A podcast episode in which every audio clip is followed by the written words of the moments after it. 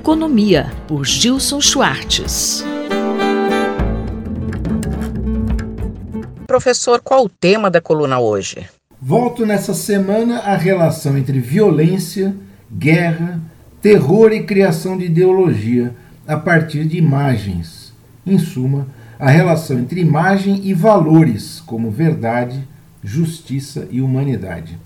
Após um mês de enfrentamento dos grupos terroristas Hamas e Jihad Islâmica em Gaza por uma coalizão ocidental de apoio ao direito de existência e de autodefesa de Israel, e mesmo depois do desmascaramento das fake news em torno do suposto bombardeio de uma área externa de um hospital por um míssil israelense, continua com toda a força a guerra de imagens e a exploração de ícones enraizados no imaginário popular há séculos sobre o ser judeu. E, mais recentemente, sobre ser sionista ou pura e simplesmente israelense.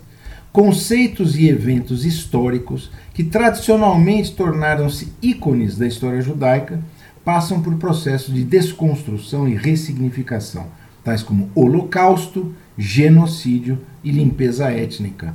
Mas um dos aspectos mais preocupantes e inomináveis dessa imensa e desvairada transsignificação dos ícones em seus contrários ou simplesmente gerando novos negacionismos e formas deturpadas de representar a violência do terror de modo a legitimá-la, é o fato agora indiscutível de que essa perversão dos valores humanitários tem acontecido com muito estardalhaço, gerando perplexidade entre grupos e indivíduos historicamente vinculados ao espectro político da esquerda, dos defensores de direitos humanos e mesmo entre pacifistas e outros intelectuais que costumavam andar juntos empunhando as mesmas bandeiras. Um viés que já era percebido em manifestações como os gilets jaunes, coletes amarelos na França, aparece também em campi universitários nos Estados Unidos e em outras partes do mundo. Professor, e o antissemitismo, como se apresenta nessa realidade? O antissemitismo, praticamente um ato de fé entre setores de direita e extrema-direita,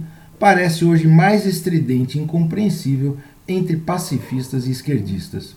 Em muitos casos, o Holocausto é apontado como uma espécie de desculpa surrada para criar novas gerações de judeus racistas. É como se o nazismo tivesse passado por uma metamorfose kafkiana para assumir as feições do próprio judaísmo, do sionismo ou do direito à cidadania israelense, país que continua democrático, ainda que mais uma vez em guerra.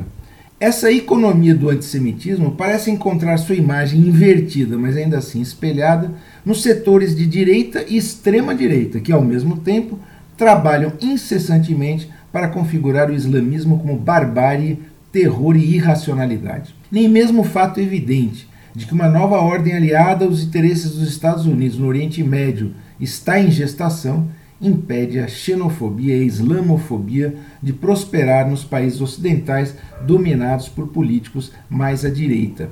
A guerra de ícones não é novidade, mas é uma radicalização do que se manifestou nos últimos anos como guerra cultural, parte integrante do chamado soft power, ou seja, estratégias de dominação organizadas em torno de ideologias, ações culturais e glamorização de estilos de vida, do American Way of Life ao identitarismo.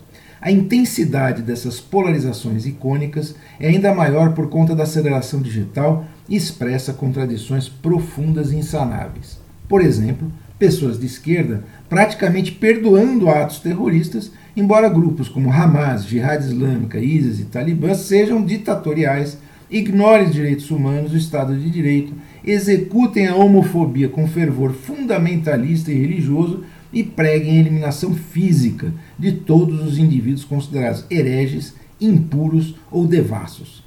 Haverá saídas criativas para essa barbárie cultural cultivada tanto à esquerda quanto à direita? Essa é a grande questão do século XXI. No entanto, como já aprendemos no século XX, ela não encontra resposta em atos de terrorismo, barbárie e ódio fundamentalista. A gente volta daqui a 15 dias comentando tendências de economia política e tecnologia no Brasil e no mundo. Eu, Simone Lemos, ouvi o professor Gilson Schwartz. Economia, por Gilson Schwartz.